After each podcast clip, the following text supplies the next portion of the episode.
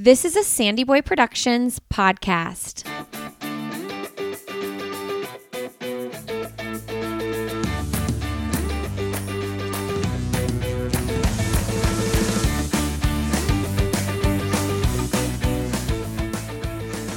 Hey, everybody. Welcome to I'll Have Another podcast with Lindsay Hein. I'm your host, Lindsay. Thank you so much for being here today.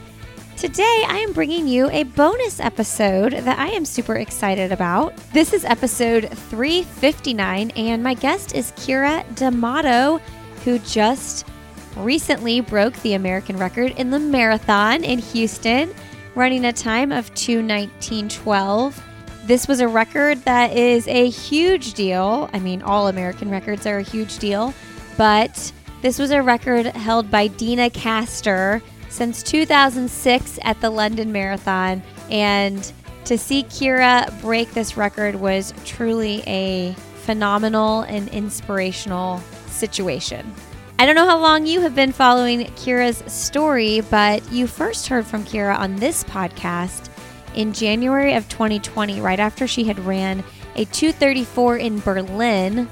That was episode 216. She's since been on two other times, episode 244, which is a really fun episode. We did that. It was a fun Friday episode right after the pandemic began. And then she came on again, episode 293, after she ran a 222.56 at the Marathon Project for the seventh fastest all time American marathon time. Okay, so now she's got the fastest. She's got the fastest. Keira is a realtor. She's the mom of two. She is sponsored by Nike, which is a fairly recent partnership. And in this episode, we talk about her new record, we talk about her training, her coach, and what all this means to her. The reason this is a bonus episode is I originally recorded this yesterday on Instagram. I've been doing some really fun Instagram live interviews, just a different way to do interviews, and have been fun, having fun with those post race interviews. Um, along with Keira recently on Instagram Live, I've done an interview with Molly Huddle, Sarah Vaughn. We caught up with Sarah Vaughn on Instagram Live after she ran her 226 at CIM for her debut marathon. Molly Huddle shared with us about her new book that's coming out, as well as how her pregnancy is going and what running looks like now for her. Uh, there's Instagram Live with Laura Thweatt and Emma Bates. And if we keep going back, we've got one with Shalane Flanagan, which I posted here on the podcast. Courtney Frerichs after she medaled at the Olympics. So lots of fun stuff over there. Um, my Instagram is Lindsay Hein626 if you want to follow along and see those interviews in real time. Uh, so there's a tiny bit of an internet connection here with Keira. It's not too bad, and it gets better throughout the interview. So it happens a little more at the beginning, and then it gets a little bit better throughout the interview. So hang on, stick with us for this one. Enjoy this conversation with Keira D'Amato. Hey, Keira. Hi, how are you? I'm good. How are you?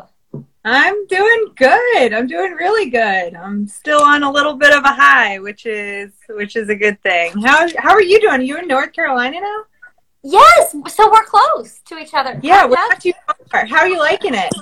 I we love it. I mean, it's an adjustment because we are, you know, I have to make new friends and it's hard to do at this stage of life, but the kids have all found great friends in our neighborhood and um, it's it's going to be good for us. It's just going to take time because our network of people isn't here, you know. Yeah. Hold on. So you're telling me you can have friends outside of your kids? Is that that's that's possible to have relationships? I'm just kidding. Well, I don't, kidding. I don't know if you have time for that when you run 100 miles a week and you have a full time job and two kids, but. yeah, I'm a pretty bad friend right now, but my friends they all understand too. So I forget a lot of birthdays, I miss a lot of events, but um, but they they understand. So Listen, I just bought a new calendar and I made it my goal for 2022 to write down the friend birthdays, the cousin birthdays, all the birthdays in the calendar so I at least remember to send a text. Oh, that's good. That's really good. Hi, everyone. Um, guys out there. Hi. Yeah. Oh. Keira. I want to give a shout out to your mother-in-law. She she messaged me that she would be here and she was excited for the the conversation. I love her. Yaya is awesome. She is always here. She she's just up for whatever. So I can start asking her a question, be like, "Hey, what do you think about if we went?" She's like, "I'm in." I'm like, "I haven't even finished the question." She's like, "I'm in." You know, you tell me something, I'm gonna be there. You don't even know what we're gonna do. Oh my goodness. Um, well, for everybody joining, if you're here from Keira's page, I'm Lindsay and I host the podcast I'll Have Another with Lindsay Hein. And Keira has been on the show several times. Way back in January 2020 when she just ran that 234 in Berlin. And um, man, to see what you have done, Keira, over these past two years is completely insane and completely incredible. Yeah, it's been really wild. And I think for me, coming back, that I was a competitive elite athlete back in college and post collegiately. And then I took a lot of time off where I was still kind of running for fun, just not competitively, but just running because I loved it. And then coming back and having two kids, I think that I improved a lot over a short time because I was building back up endurance wise. I was losing weight, having two kids, and just trying to get back into running yeah. So I wonder, maybe we should talk about that. Like taking all that time off and then coming back at this and really hitting it hard for like, well, really more than those two years, but like once you ran the 235 in Berlin, like really hitting it hard. Like, do you feel like you had less pressure on on you because it was just you were new to the elite scene at this point in your life? Absolutely. And I didn't come back to do this, right? Like I had really small step like you know i took really small steps to get here and it was honestly never my goal to come back and run and set the american record like if you would have told me at the beginning of this journey that's where i was headed i wouldn't have even started because that just was way too. But coming back and just wanting to run to lose weight and then wanting to run for a little control and a little mental sanity reason and then to like run a marathon. And it's just i kept to the next goal and i get a goal and just say what's next? You know and then yeah, well what if i do this and let's try? And i just kept on. It just snowballed to the point where i am now yeah you know i remember when i interviewed you after the marathon project when you ran the 220 high 222 and I kind of said like I had no idea that was in you. Who did know that was in you? Mm-hmm. And you said you felt like you had this secret, like you knew what you were capable of all along. But how did any of how would any of us have known? But you knew that like steady progression was in you. Where yeah. do you think that self belief came from? I think it comes from my workouts, and I work with Scott Raczko as my coach, and he's just such an amazing coach. And he does, he has a perfect combination of workouts that I think intimidate me mentally, but I'm so capable of completing physically that I leave so many workouts thinking, I can't believe I did that, you know, like, and it, it starts out slow and gets faster. So I think a lot of my confidence comes from my workouts. But I think also there was like a period of a couple years where I feel like I raced like under my potential. So when I ran Berlin and ran 234, I thought maybe on a good day I'd be in like the very low 230, so 230 to 232. And then at the Olympic trial, 234 as well, and I thought I was in sub 230 shape then. So I think if that was a flat course and things went a little bit better for me, I wouldn't have been that surprised if I ran 226, 228. But the course just kind of got the best of me, and it just completely dominated me that day. Um, and even at the marathon project, like I ran 222 high and I left that feeling. I think I could have gone out a little faster. I think I didn't quite maximize my potential. Now, I don't think I could have mentally wrapped my head around going any faster that day. So I think I needed that race as a stepping stool to get to where I am now. But going into Houston a couple weeks ago, I had a lot of confidence thinking, well, a year ago I was in 222 shape and I felt like I run fast. And I'm in so much better shape now that I definitely should be able to do this, you know. I think that's um I don't know. I think a, kind of a trick of mine. I don't know if this is a good or bad thing, but whether a race goes great or it doesn't, I like I don't let that race confirm what kind of shape I'm in, right? So like mm-hmm. if, you know at the trials I ran 234, but I left the trials, you know, myself like I have no race to prove that. I have no time that put a stamp on saying yes, I proved it. But I just knew from my training and how things were going, like in my wheelhouse. I think um, just kind of I don't know if that's ego or confidence, but just being able to say like, you know what, that one race doesn't define shape. I know what kind of shape I'm in, and now I'm going to aim for higher than that. I love that that is like so incredible. I think that if we all took that mindset, because in fact, like if you knew you were in that shape, but it just didn't happen on the race, like that training cycle, that is in your body. Absolutely. And that is in your bank for your next marathon cycle. Absolutely. And I think like I kind of like quote unquote underperformed according to like my goals and I came up short of my goals and those so many times that I almost figured out like what not to do, right? Mm. And so races where I felt like I didn't quite nail it, I was learning, you know, mm. and you know, when you come up short from a goal, it causes you to like really reflect a little bit more and you're a little bit down, but you learn a whole lot more. So I've just you know, I learned a lot. You know, I came up short a lot and I learned a lot and it finally came together in a really beautiful way for me. You know, I I read some of your post race interviews and you kind of talked about how when you put your mind to like running your fastest and running that 518 pace rather than obsessing over I can break the American the American record, it like kind of freed you to go do that. How important do you think that was for the success? I think framing your goals in a manageable way is like 100% important. I think being able to wrap your head around like internally what you think you can do is just so important because I mean a couple weeks before the marathon I was talking to like I realized that 518 equals an American record, right? But I try to completely detach it. And I was talking to my husband and I was like, how do I wrap my head around like that I think I can be the fastest one ever? Like mm-hmm. and he's you won't and you can't so don't think about that. Just do you think you can run 518 i'm like well yeah i know i can run 518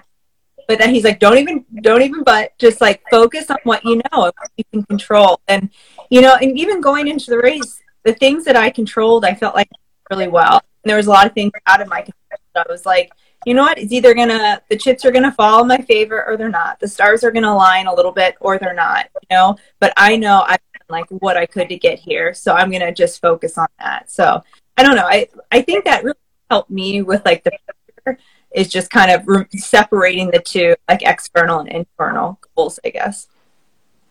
Anthony, just the best, isn't he? He's a good, uh, he's somewhere in the house right now. I mean, how about you giving him some love on the Today Show?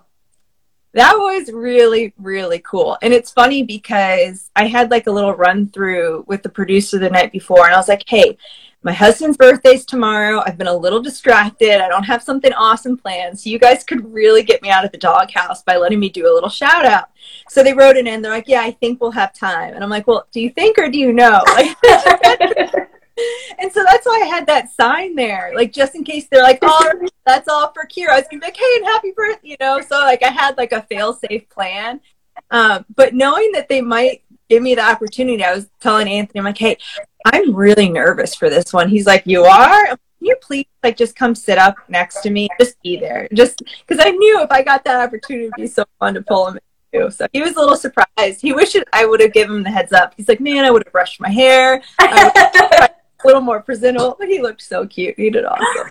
That is so good. I mean, I love Hoda and Savannah. That I was so happy. I love that they framed it as marathon mom too. I love this made me laugh. I know that's awesome. Yeah. Oh look, I'm watching downstairs with Tommy. I saw that. Yeah. Hi Tommy. Tony. Yeah. Shout out to Tommy. I also loved Tommy's post race interview. Um, I forget who the interviewer was, but like on race day. He was so freaking cute. Oh man, I'm gonna like start crying just thinking about that because like just finishing and seeing my kids like with their signs, like their homemade signs, and and you know I talked to my mom afterwards and when they're making the signs, like she didn't instruct them at all. They just wrote what they want wanted and just like I don't know. I think it's really like Tommy's sign. Quinn's was awesome too, but Tommy's sign just like you're number one in my heart. I just feel like Mm-hmm. So much that it's like he doesn't really care how I run or not. And I think that's really freeing that my family will support me whether, you know, I'm trying to complete a marathon or try to win a marathon or whatever that goal is. That just like knowing that like when I come home I'm just mom that makes some dinner. you know, it's just that takes a lot that uh I don't know, just helps keep it grounded, I guess. I can totally see that. I think if I think no matter what like struggle or hard thing you're trying to commit yourself to, like if you can if you bring yourself back to your kids, I think it's so grounding. Cuz cuz being a kid is like the most freeing experience you're ever going to have in life, right? Um somebody is dying to know what watch you use to run and they've asked 3 times. So let's just answer that now. Okay, I ran in the Garmin 935, the Forerunner. I really like that I'm not sponsored. I don't have like a watch. I haven't tried all the watches, so I would definitely be open to trying ones. But I like that the Garmin gives you kind of that mile split. Um, like in the even so, if you're out for a run and then you want to next mile, even if you're in the middle of the mile, you can press the lap, give you the mile split. I don't know. It's just a feature I really like on that. But yeah, I ran in the Garmin, but um, open to try other watches. Um, shout out to COROS if you want to hit Keira up. Hey, so you had two pacers, Callum and Silas, and I'm curious with using the pacers. Well, a marathon PR for Callum. Did that make you nervous at all when you reached out to him, knowing that would be a marathon PR to him? And um, talk to us about that experience. Uh, yeah, I don't know why Callum is such a solid person. He just seems like he has it all under control and he's very genuine and very straightforward. And, you know, for me, it was also like none of us have been there, you know, so we didn't really know how anyone was going to react to that pace that late in. And, um, yeah, I don't know. He just is so smooth. And the fact that he's done all these ultras too and I don't know. I don't know. I just felt really confident in that he lives right outside of Houston. He's done that course. I mean, so many times. He says he knows every pebble. He knew all the tangents. So that like brought me a lot of like confidence with him. Um, yeah, he's also just like a really good person. So I think maybe like two weeks before the race, I checked in with him, being, hey, because we never talked about pace. I was like in December. I was like, hey, you want to pace me? And he's like, I'm in. And then get deeper than that, you know. So a couple weeks before, I was like, okay, I think it's gonna be five eighteen. How do you feel about that? Like, I, great. And I'm like, okay, perfect. And then um, my other pacer, Felix, so he used to live in Virginia. We used to do some workouts together. He moved to California, which really broke my heart. But I'm so happy for his girlfriend Emily because they are doing so great out there and they love it out there. But secretly, I think I was hoping they came back so we could all run together again. But um, but he had never even done a marathon. Oh my So- gosh! Yeah, first marathon, and uh, I think he he did like a twenty mile, twenty some mile run in his training. But I never worry about him either because he's just this like. I don't know. I show up with whatever workout, and he's so on the money and so smooth that, like, I don't know. He's just such a intuitive runner. I don't even know how else to put it. So I really uh, have a lot of trust in him too. So I was just like, yeah, the three amigos, we got this. I love it. So did you like tell tell us how often you look down at your watch? I mean, you had to be so focused. I know. I don't think. I think maybe towards the end I looked down a couple Okay. times, but I don't know. Like I've done a lot of tempo work in the low five teens, so I thought running five eighteen that day and just locking in was going to feel like pretty locked in, and I never quite felt like that comfortable. So I didn't want the feedback from the watch because I was worried. Like if I looked at the watch and it was a little bit slow, would I panic because I wasn't feeling great? And then think, well, if I'm already running slow, it doesn't feel good. Or if I was going fast, but I think, oh my gosh, I need to slow down. Like I can't go this fast. I was like, you know what? Any like the Pacers know what they're doing. They're carrying the mental burden, which is huge and weighs a lot. So I'm so thankful I didn't have to deal with that. But I just, um, I'm like, I just don't think any sort of feedback is going to help. So I just focused on like, when's the next water stop? That's like how I get through. Like my secret trick in running marathons, when I start feeling a little negative, like when the voices start turning negative, I'm like, get something to eat or drink. Mm-hmm. focus on that. And I don't know if it's focusing on like the nutrition or actually putting something in your body kind of gives you that little pick me up and that peppy feeling. So I was just going like water stop to water stop was uh, was what I was focusing on. Yeah, something to look forward to is always helpful. Right. Oh my goodness. Okay, so we have to hear about Dina calling you. The great Deena Kastor. Keira broke her American record from 2006 in London. This is a huge deal, Keira. Like, you know, I mean, so many women have been marathoning for years professionally, and here you come in, and in two years, and it's just like this incredible self belief, this performance you've been, these performances that you've been putting out for these past couple years. Um, like, what does this mean to you, and how does it feel? And tell us about the call with Deena. Yeah, so the call right after the race, my agent Ray Flynn was like, "Hey, Deena's on the line." And like that I couldn't wrap my head around. Like everything about like I knew I could run that time, but like everything that happened after I crossed the line, I couldn't wrap my head around any of it cuz I just couldn't believe that like it all came together. So when he said that, like I have looked up to deena for so long. Like she is just I have like her book. I like met her and she signed it. Like I um I work on the Credit Union Cherry Blossom 10 Mile Committee, as you know, and she was one of our speakers one year. So I like stepped up. I'm like, I'll be her handler. So I picked her up from the airport and dropped her up at the hotel and picked her up and brought her to the expo.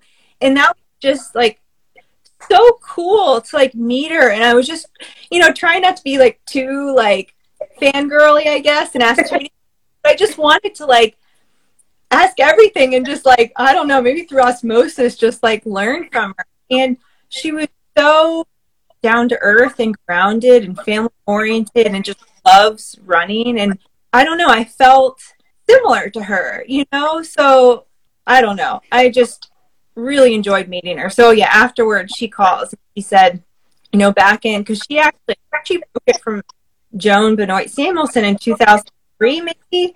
So when she broke it, Joan called her and said, "Congratulations! Officially patching the torch onto you. So she said, you know, Joan called me when or when I broke the record, and now you say, you know, congratulations, like you're officially carrying the torch. And I just, I mean, from Joan to Deena to me, like that just doesn't make too much. I'm like, you, you but like it was a really special call, and that was really, really. Sweet. I mean, yeah, you're gonna make me cry. I mean, looking at that list of names, I mean, it's like when you look at marathon history in our country, that's your name. You're up there with Deena and Joanie. I mean, it's it's pretty freaking cool. What does it mean to you? It means the world. Like, and I I don't understand it. I guess the first thing I don't understand it. Like, but to be in the same the same sentence with Joanie and Deena, it's just it's mind boggling. I can't I can't. I mean, especially like the women in like Joan's generation like set the path and they paved the way for for women to be able to compete at this level today, right? Like women weren't all allowed into racing. They didn't think women's bodies could handle it, you know? So it's like it's taken generations of female runners to get to the point of equality here today. And it's just it's really cool to be up there with such um, legendary women. Well, you deserve it. You did it. You worked for that. Hey, if you are planning to be down in Jacksonville, Florida for the Donna Marathon weekend, I hope you are. Saturday, February 5th from 2 to 4:30 p.m. at OKU, which is a restaurant on Jacksonville Beach, 502 First Street, North Jacksonville Beach. We are hosting a meetup 2 to 4:30 p.m. Saturday, February 5th at OKU. Would love to see you there and meet up with you before the race. The race is Sunday, this meetup is Saturday. Have more information on my Instagram page, sharing that in stories over there as well. But wanted to go ahead and give you that information here on the podcast. So this Saturday, February 5th, from 2 to 4:30 p.m. at OKU in Jacksonville Beach. Hope to see you there. Um, talk to me about what this means for you as a mom. Like, what do you most hope your kids see when they see all this? Not just mom competing in marathons because anybody's kids watching them run a marathon that's amazing. Like it is so cool that your kids get to experience that. But what does it mean to you to be the american record holder? And like your what do your kids what do you want your kids to take from that? You know like i think that title i don't really i mean what i would want my kids to take from just seeing me running is just to have the courage to find a passion in something that they love. And I don't even care what that is, but just for them to find out what they love and then having the courage to set like crazy goals and then knowing what to do with that. You know, you set the goal and then you work your butt off to achieve it, you know? So I just like, I mean, just my number one wish is just like happiness and health. And if they can find something that makes them happy, running makes me, I think um, I'm doing a good job a decent job. We'll call it a decent Yes, that's so, I love that. Yeah, that's amazing. You know, when you, we talked way back in the day and you talked about when you started like really getting after it and training hard again, um, trying to balance like motherhood, working, and also back in the day, Anthony was gone because he was traveling in the military, right? So right. you said that your coach said, find a way. And so, mm-hmm. like, that became your motto like, find a way, make it work. So, what's your advice to someone who, like, has a big, scary goal, but, like, is busy? We're all busy, right? Everybody's got a to do list, but you really want to hit this goal. What's your advice? I think to because goals sometimes i think especially for parents there's guilt around that right especially oh, goal me with running like it feels selfish right so i think number one is accepting that it's okay to have a little like a goal for yourself or something that feels like a little selfish you know like within reason right and then finding how you know just that marriage of you know squeezing it in when like no one notices and then asking for for help you know? So i try to get a lot of my runs in. Like i get the kids on the bus and then i try to get out. But there's a lot of mornings where it's way too hot and i can't work out then. So i have to you know then all the family kind of switches around their schedule. So i think it's just i don't know kind of being a little stubborn with that too and that you really deserve that you know? Like it's okay just to make that space and create that time and it's okay to ask for help you know? Like i have a huge support system. Like i wouldn't be out here wouldn't be here without team d'amato. And even when when my goal was just to finish a race or you know just put in some time or i wanted my goal today is to run an hour. That you know that's my only goal even moving forward. Like i asked for help with that and i think it was really awesome to see people like step up and want to help and uh, even when my husband was gone like you know my parents and my mother and father-in-law would come over a lot, watch the kids, or hire a babysitter on the street, you know, and I'd pay her whatever I needed to get out for an hour or two. And it felt like I was, you know, frivolously spending money on something that I didn't need. You know, hard to justify first, but then I did it a couple times and it just felt so good. And uh, just giving that like little space to myself. So I don't know. It's just, it's finding balance with your family, not being afraid to ask for help, you know. I don't know. That yeah, that was also a resounding theme from our first episode we recorded was was getting over the guilt of asking for help because mm-hmm. the, the, the time passes like your kids aren't little forever you won't need that kind of help forever mm-hmm. um yeah oh that's so good keira um oh mileage though okay mm. coming off chicago we knew Chicago, you were coming back off an injury, right? Mm-hmm. And you had a great race, placed fourth, but obviously we knew there was more in the cooker right. there with you.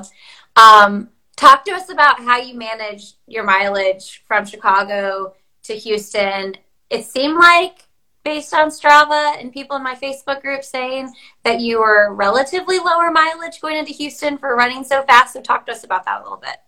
Yeah, I think that for me, mileage, how do I explain this? That it's never like that's not the indicator of how well training's going for me, right? And I think coming back, there's been times like before the Olympic trials for the marathon, I was running between 100 and 130, and that I was managing it great. I was putting the work. I built this huge base, which I think really propelled me through a really great 2020.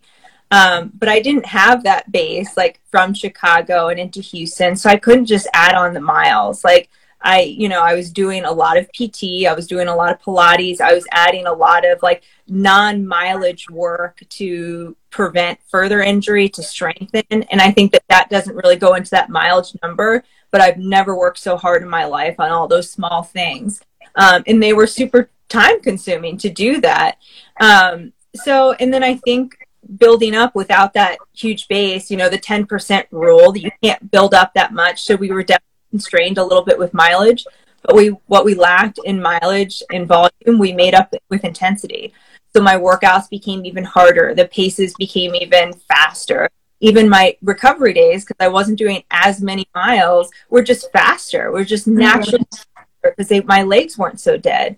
So that it really opened my eyes to, to like there's not one way up down. You know, some people really like that high mileage, and other people don't need it. And sometimes you build a huge base, and you can back off a little bit on mileage. And you know, towards the end, going into Houston, like we knew if things went well, I would hit that. And naturally, sometimes people wanted keep on adding, keep on doing more, keep you know, it's like a nervous thing. And for me, I feel good with where I am. I need to just like maintain. I need to stay healthy, no injuries. So really focused on um, all small things and making sure that I stayed healthy, injury free, and that I just got gave myself a chance to race and got to the starting line healthy. But but yeah, I think I was averaging maybe I got into the high 80s, but I'd kind of rotate between I think in the 70s to high 80s for from Chicago to to Houston.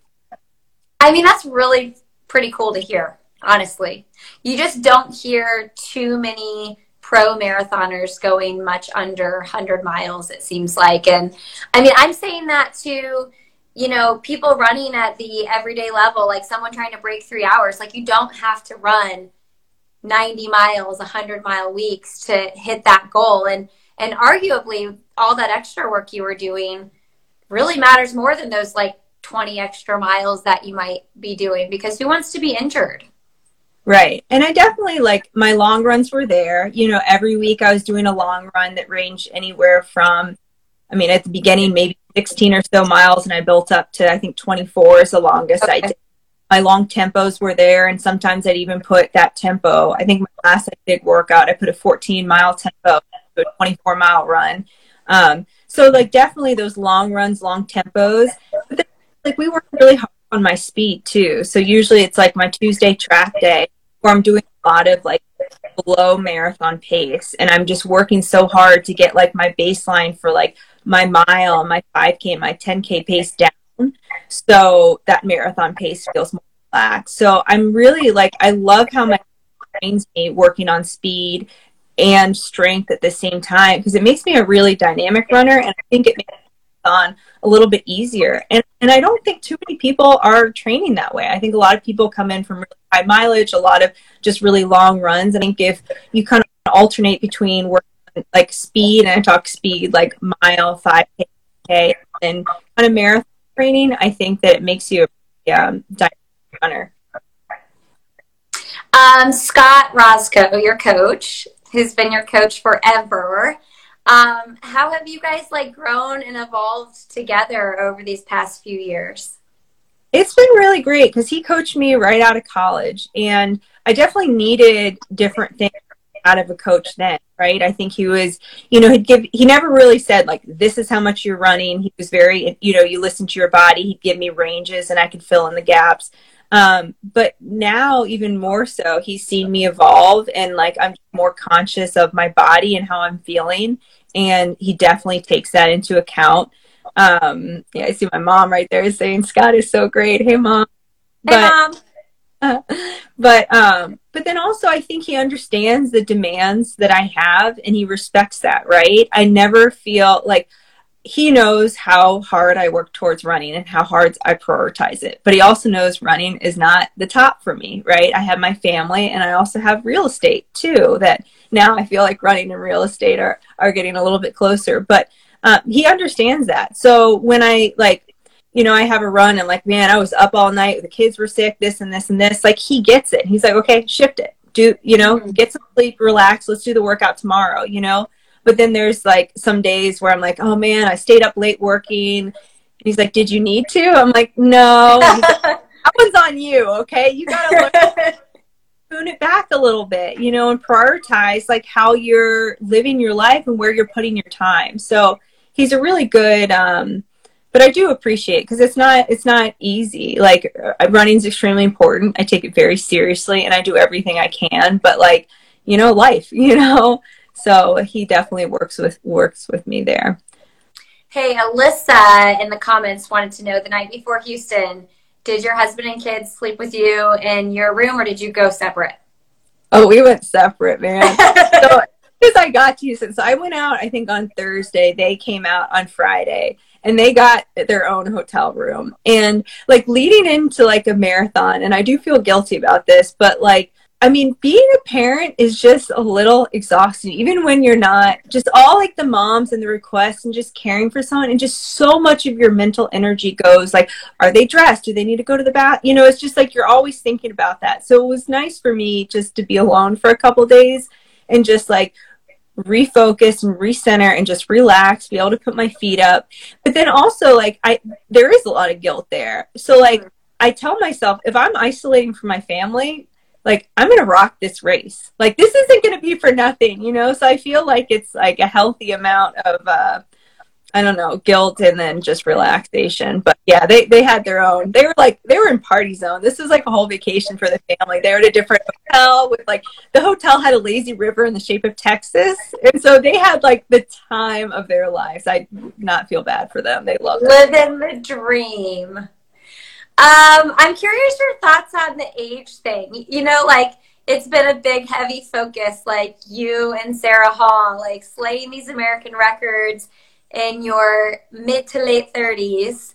And um, you know, I I think about this a lot too. You and I, I'm a little bit older than you, but like some people like to say age is just a number, but I'm like, no, it's not. Your body gets older. Like it's not just a number. So I'm just curious, like your thoughts on it. Like clearly we can like do amazing things in our late 30s, 40s, 50s, whatever. But our we get older, our bodies get older. What are your thoughts on this? I first off, I just think it's like the coolest thing in the world that Sarah and I, with like very similar stories of being mothers in our later 30s, broke those records in the same day. I think that is such a powerful message about limits and that you just don't need to believe them. I don't know. Like, I think I still have so much room to improve. And I know that I feel like I'm scratching the surface of my potential. But I also know I need to make sure I'm sleeping more. I need to be doing all the recovery. So it's like I I think I know I can keep getting faster, but I also know that I'm going to have to work hard to stay healthy, to stay injury free. Like I don't recover as quick as I did in my early 20s and but that's okay. That's fine. It's you know, I know, you know, I kind of figure out my limits and can work with them. But I don't know, I also think like marathoning like you know, it takes a while to get. And I mean, maybe other people pick up on it a little quick more quickly than me, but it's taken me a really long time just to learn the patience of training and racing for a marathon. Um, and then just figuring out nutrition, like leading into it and the day of. And like a 5K, if you don't go right in a 5K, you could try again the next week and fine. But with marathons, you get maybe one every six months or so, like if you really want to nail it. Um, so, but I don't know. I just, I don't believe any of that stuff, you know, and I don't know. I just think people have been wrong before about stuff, and I, you know, where all the studies about like women peaking endurancely in their late 30s. I think that uh, and I are prime right now. Yeah. Oh, hundred percent. I mean, I I totally agree with that, but I also agree with like the recovery is a little more intense when as you get older, right? I think that yeah, I think that's amazing, and I I remember when I started this podcast I feel like people talked about like once you're in your 30s, like you're starting to get older. But now it's like we're creeping up to 40s now and people are setting American records. It's so cool. Yeah, I don't plan on slowing down, so. No. What do you do now though, Keira? Because you know when you like you know when you hit a big goal? Have you ever done that? Yeah. you know when you like yeah. hit a big goal in your life though and you're like, okay, now what? That's what they always talk about, like post marathon blues and things like that. Um, where is your head and how do you stay grounded in this aftermath of celebration and owning this title and this new personal record too? Yeah, I think for me, like I've always like I like having like goals along the way. So when I have like an end all be all goal, that puts so much pressure on one thing. So for me, like this marathon is a really big goal, but this isn't like the end of the line for me, right? I have goals like looking into this year all the way through 2024 and beyond. So I think just knowing that this is a step stepping stone to where I'm going, this can go great or cannot, and that's okay. I'm still going to keep along my journey.